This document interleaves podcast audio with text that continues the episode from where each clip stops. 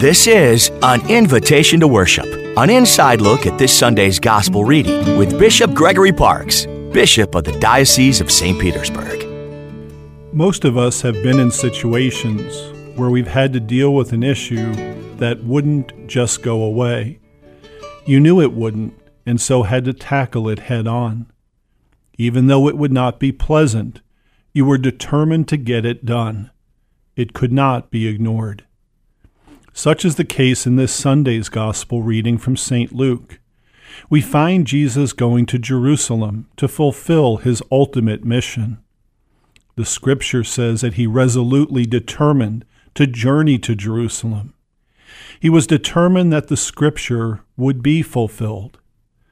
No doubt he knew what awaited him pain, anguish, sadness, anger, betrayal, disappointment, and the cross.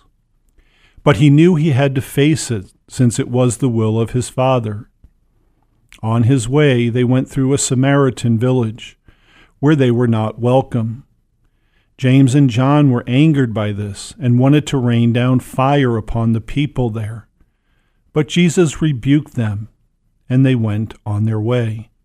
They followed his example. Our Lord gives us an example of being patient and how we should not seek revenge or wish ill will upon someone who is not welcoming or charitable to us. As a Christian, it is better that we live the virtue of love and charity instead of bitterness, retaliation, and hostility. Unfortunately, in our culture today, when people disagree, ill will and malice rear their ugly head. Living the will of God and following His commands is difficult. We want to do things our way and according to our timeline. We want to be in control, in charge. We want to set the schedule and agenda. We do it mostly for ourselves, to fulfill our personal wants and desires.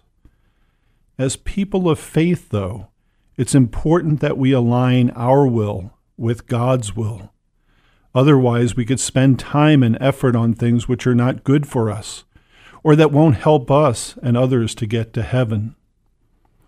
One day God will call us home. We know neither the time nor the hour. Have the courage to face the challenges, struggles, and adversities of your life that might be holding you back from experience the peace and love that God wants us to have.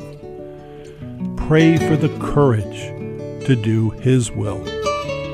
I'm Bishop Gregory Parkes inviting you to worship with us this weekend.